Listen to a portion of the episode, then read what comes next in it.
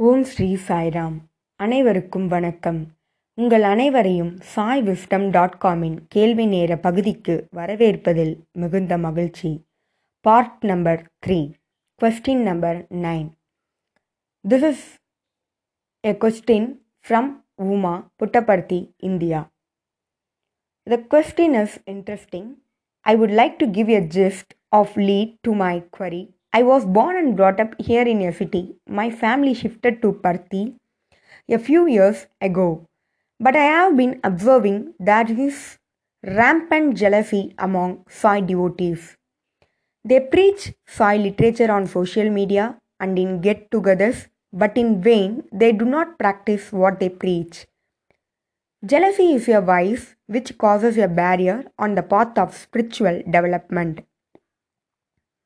Seeing the current scenario, I have become disheartened and vexed. So, my query is based on my personal experience. இவர் கேட்டுள்ள கேள்வி என்னவென்றால் இவருடைய சொந்த அனுபவத்திலிருந்து இந்த கேள்வியினை கேட்டுள்ளார் இவர் நகரத்தில் பிறந்த ஒரு பெண் இப்பொழுது அவர்களுடைய குடும்பமானது புட்டப்படுத்தியில் வசிக்கின்றது இவர் இந்த பர்த்தியில் சாய் பக்தர்களிடையே பரவலாக பொறாமை என்ற குணத்தை கண்டு வருவதாக கூறியிருக்கிறார். மேலும் அவர் என்ன கூறுகிறார் என்றால் சாய் இலக்கியத்தினை சமூக வலைத்தளங்களிலும் கூட்டங்களிலும் பேசுகிறார்கள்.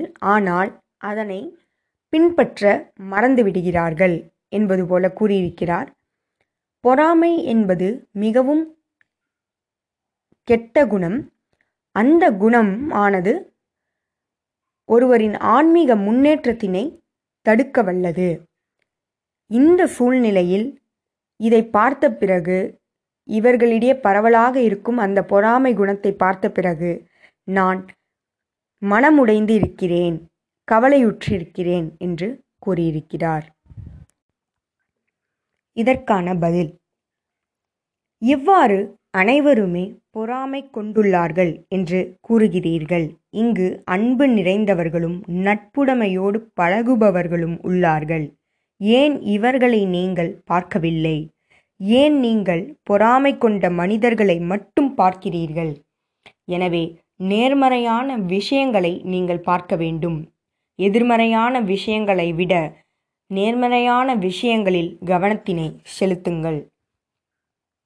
நீங்கள் why they are full of jealousy ஏன் அனைவரும் பொறாமையோடு காணப்படுகிறார்கள் என்று கேட்டுள்ளீர்கள். அது அவர்களுடைய பிரச்சனை நம்முடைய பிரச்சனை அல்ல. நீங்கள் மகிழ்ச்சியாக இருப்பதை பார்த்து நீங்கள் சமமான மனதோடு செயல்படுவதை பார்த்து எவரேனும் அதன் மீது பொறாமை கொண்டால் அவர்கள் மன அமைதியோடு இல்லை என்பதனை அவர்கள் புரிந்து கொள்வார்கள் அதற்கு காரணம் பொறாமை என்ற குணம். மற்றவர்களை பார்த்துதான் தன்னிடையே அந்த மன அமைதி இல்லை என்பதனை புரிந்து கொள்வார்கள் எனவே நாம் அவ்வாறு அந்த பொறாமை குணத்தோடு நாம் இல்லாமல் முன்னுதாரணமாக வாழ்ந்து காட்ட வேண்டும். பொறாமையிலிருந்து விடுபட்ட மனிதனாக வாழ்ந்து காட்ட வேண்டும். நீங்கள் ஆனந்தமாக மகிழ்ச்சியாக இருக்கும்போது ஏன் நம்மால் அவ்வாறு இருக்க முடியவில்லை என்ற எண்ணம் சுய விசாரணை ஏற்பட்டு அவர்களும் அவர்களிடையே இருக்கும் குறையினை கண்டு கொண்டு அதனை மாற்றும் முயற்சியில் ஈடுபடுவார்கள். மேலும் புட்டப்படுத்தி என்பது ஓர் பட்டறைதான். மெதுவாக அவர்களை சரி செய்து கொள்வார்கள். தன் குணங்களை மாற்றிக்கொள்வார்கள் சிலர் சிறிய குறைகளை திருத்திக் கொள்வார்கள் சிலருக்கு பெரிய குறைகள். அகங்காரமும் பொறாமையும் இருந்தால் பெரிய அளவில் தங்களைத்தானே சரி செய்ய வேண்டியுள்ளது என்று அர்த்தம். புரிதல் இல்லாமல் இருப்பது விழிப்பு இல்லாமல் இருப்பது அறியாமையில் இருப்பவர்களுக்கு சிறிய அளவு சரி செய்தால் போதும். ஓர் மனிதர் பொறாமை கொண்டிருந்தார் என்றால் அவர் மனதில் அகங்காரம் இருக்கிறது என்று அர்த்தம். அதுவே பொறாமைக்கான காரணம். பொறாமை என்பது முதலில் ஓர் நோய். எனவே அவர்கள் மீது இரக்கம் கொள்ளுங்கள். எவரேனும் நோயிற்று காணப்பட்டால் அவர்களை நோக்கி இரக்கம் கொள்வீர்கள் அல்லவா? அதுபோல இந்த பொறாமை அகங்காரம் கோபம் இந்த குணங்கள் எல்லாம் எவரேனும் வைத்திருந்தால் அவர்களை கண்டு இரக்கம் கொள்ளுங்கள். ஏனென்றால் அவர் நோயுற்று இருக்கிறார். எனவே அவர்களுக்காக பிரார்த்தனைதான் செய்ய வேண்டும்.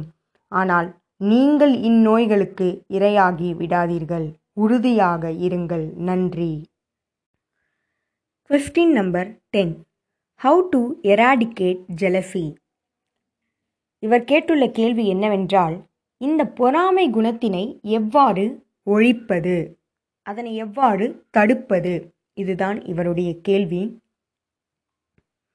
பொறாமை குணத்தை ஒழிக்க ஒரே ஒரு வழிதான் உள்ளது. அதுதான் பிரேமை அன்பு.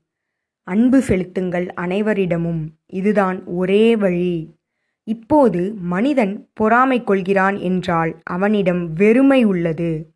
மற்றவர்களை பார்த்து அவன் பொறாமை அதனாலேயே கொள்கிறான். அவனை பார்த்து ஏன் பொறாமை கொள்ள வேண்டும்? என்று கேட்டால் மற்றவரிடையே கார் உள்ளது. என்னிடம் கார் இல்லை. அவர்களிடையே வீடு உள்ளது. என்னிடம் சொந்த வீடு இல்லை. இது போன்ற பதில்களை அவன் அளிப்பான். அவனிடம் அந்த திறமை உள்ளது. என்னிடம் இல்லை. அவனிடம் இல்லாதது என்னிடம் இல்லை. இது போன்ற விஷயங்களாலேயே பொறாமை ஏற்படுகிறது. முதலில் ஒன்று முக்கியமாக கருத்தில் கொள்ள வேண்டியது என்னவென்றால் இறைவனானவர் ஒவ்வொரு தனி மனிதனுக்கும் தனி திறமையினை கொடுத்துள்ளார். யாருமே திறமையில்லாமல் பிறப்பதில்லை. நம்மில் அனைவரும் ஒவ்வொரு சிறப்பான குணத்தை பெற்றுள்ளோம். அதனை உணர வேண்டும்.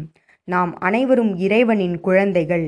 இப்போது நாம் இந்த பொறாமை குணத்தினை ஒழிக்க என்ன செய்ய வேண்டும் என்றால் முதலில் பிரேமையை வளர்ப்போம். பிறகு நம்முள் இருக்கும் அந்த திறமைகளை தெரிந்து கொள்வோம். கடவுள் நமக்கு அளித்த திறமையினை தெரிந்து கொள்வோம்.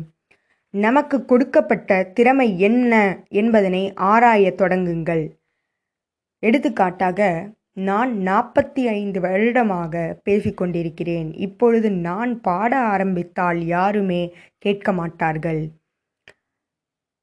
அதுபோல சிலர் நாடகக் கலையில் வல்லுநராக இருப்பர். சிலர் தொழில்நுட்பத்தில் சிலர் பாடல் பாடுவதில் சிலர் பேசுவதில் சிலர் மரவேளையில் வல்லுநராக இருப்பர். சிலர் சிற்பக்கலையில் வல்லுநராக இருப்பர். எனவே அவரவருக்கு என இறைவன் சில திறமைகளை கொடுத்துள்ளார். அதனை அறிந்து கொள்ளுங்கள் அதனை வளர்த்து கொள்ளுங்கள். பிறகு யாரிடமும் எந்த நேரமும் பொறாமை கொள்ள வேண்டிய அவசியம் ஏற்படாது.